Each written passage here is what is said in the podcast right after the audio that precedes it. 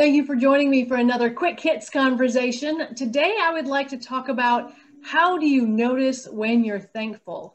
I know, Steve, you had a reaction when I sent that idea out. What are your thoughts? My, my first thought was, oh my God, what am I doing here? Um, the, the thought that you can define or that you have to track down how you know you're thankful kind of made me think that this conversation, for me at least, will be an educational experience. I'm going to learn some stuff. Mm. Um, my second thought was no, you have to be able to get past the words into the feelings and then try and describe the feelings. Mm-hmm. Sara, what about you? I will uh, continue Steve's thought, the second one about trans translating words into feelings because that was my first response. Like oh my gosh how do i know what i'm what i'm thankful? What do i feel? And it feels so many different things. You know some would describe it as grounding feeling. Some would describe it as elated. I have been all over the spectrum but it's this feeling that i learned how to cultivate over the years. Um, and i know from experience that oftentimes we just forget about it because we're so living in the future and so living con- consumed with what is there yet to create and what we're after to just forget to acknowledge what there is. And we hear so much about how gratitude is so important and we need to make sure that we have gratitude. But that that's what kind of broached the question for me is that people talk about gratitude like it's something that just magically happens, but you have to notice. And so for me, what I've done, and this may work for other people, it may not, but I've created little things in my life that remind me. So it started out with anytime I looked at the clock and the numbers were consecutive, like three, four, or five, six, or, and there's a lot of opportunities in the day for the clock to have consecutive numbers. But anytime I notice a consecutive number, that was a reminder for me to stop and think about what am I grateful about? What am I thankful for? And now it's become to the point I've been doing it long enough that anytime I look at the clock, my brain goes directly to what am I thankful for in this moment? So that for me has been a big aha. Yeah. That's a really, really interesting notion that that you can cre- create a mnemonic or an anchor mm-hmm. that gives you that kick up the backside to to be grateful for what you have. Um, and then, as you were saying that, I realized that when my partner and I go walking in the morning, we live out in the country, mm-hmm. and we will regularly say, I'm so grateful for where we live, or I love where we live. I love the fact that we're right by the water. I love the fact that there's no traffic here.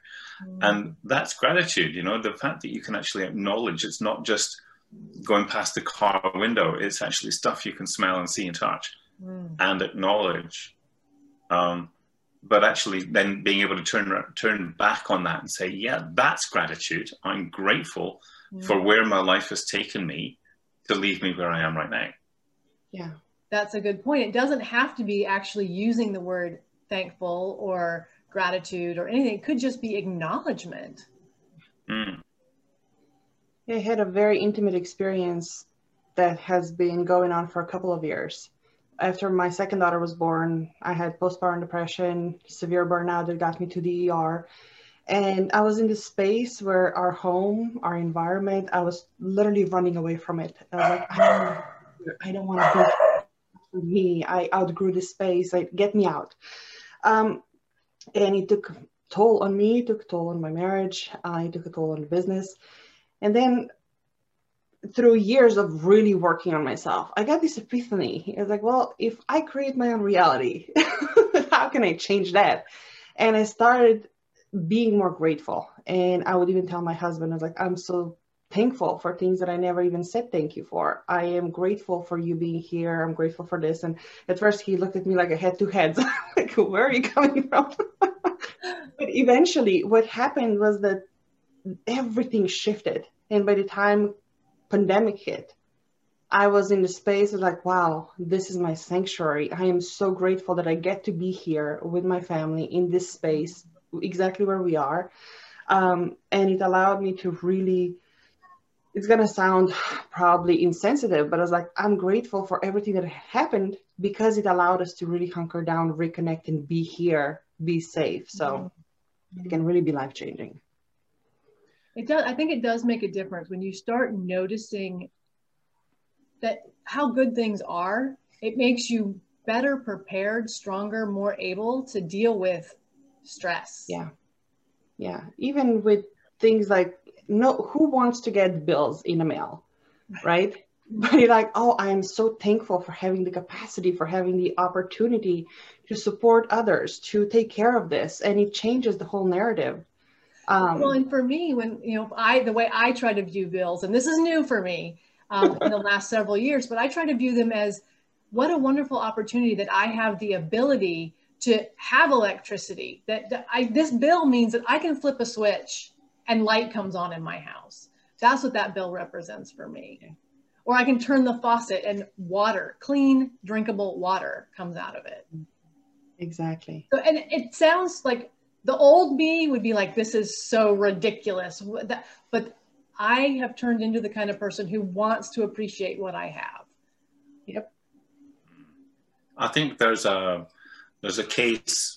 Um, I, I used to be a photographer uh, many years ago, and one of the principles, one of the precepts that I learned when I was at college studying photography was the concept of negative space. Mm. So that the subject is thrown into sharp focus or, or into the, the, the, viewer's eye by the amount of negative space, norm, you know, non-event, out of focus or neutral space around it, and using neutral space or negative space to create a real sense of a dynamic within the picture. And when it comes to things like gratitude or happiness or, or, or thankfulness, I think the same thing is true. You are more likely to recognize gratitude for what you have if you have not had it, if you have been denied that for any reason at any point in your life.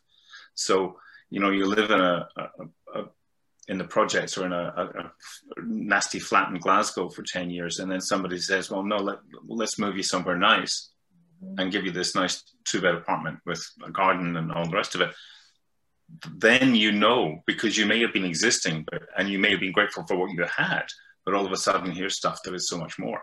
Mm. and you wouldn't appreciate it so much had you not had so much less before. So do we have to lose things in order to appreciate them or is there a way for us to notice the wonderful things? Like i try really hard to remember every day when i'm working out how fortunate i am to have a body that can lift weights and that can you know go to the gym and it can you know I'm capable of doing those things. I'm healthy enough. I try to remember that every day. How can we be better at noticing? Hmm. I, this, I think you have to look at the reflection of whatever the condition is, you know, whether it be physical or emotional or mental. Um, you know, touching on the physical, currently my knee is trashed and I've had an operation on a knee uh, years ago, 20 years ago. The reason it's vulnerable is because I played American football. Mm. I, w- I loved playing football. I wouldn't I would not trade one moment of my football, even knowing that a, that, that a, a, 10k walk is is a struggle mm. when I'm in my 60s. Yeah. Even knowing that was on the horizon, I would still have gone and played the game. So sometimes we do things because they feel right at the time, and there's nobody ever can deny what's right and what's wrong to the individual if that's in the moment what they feel they need to do.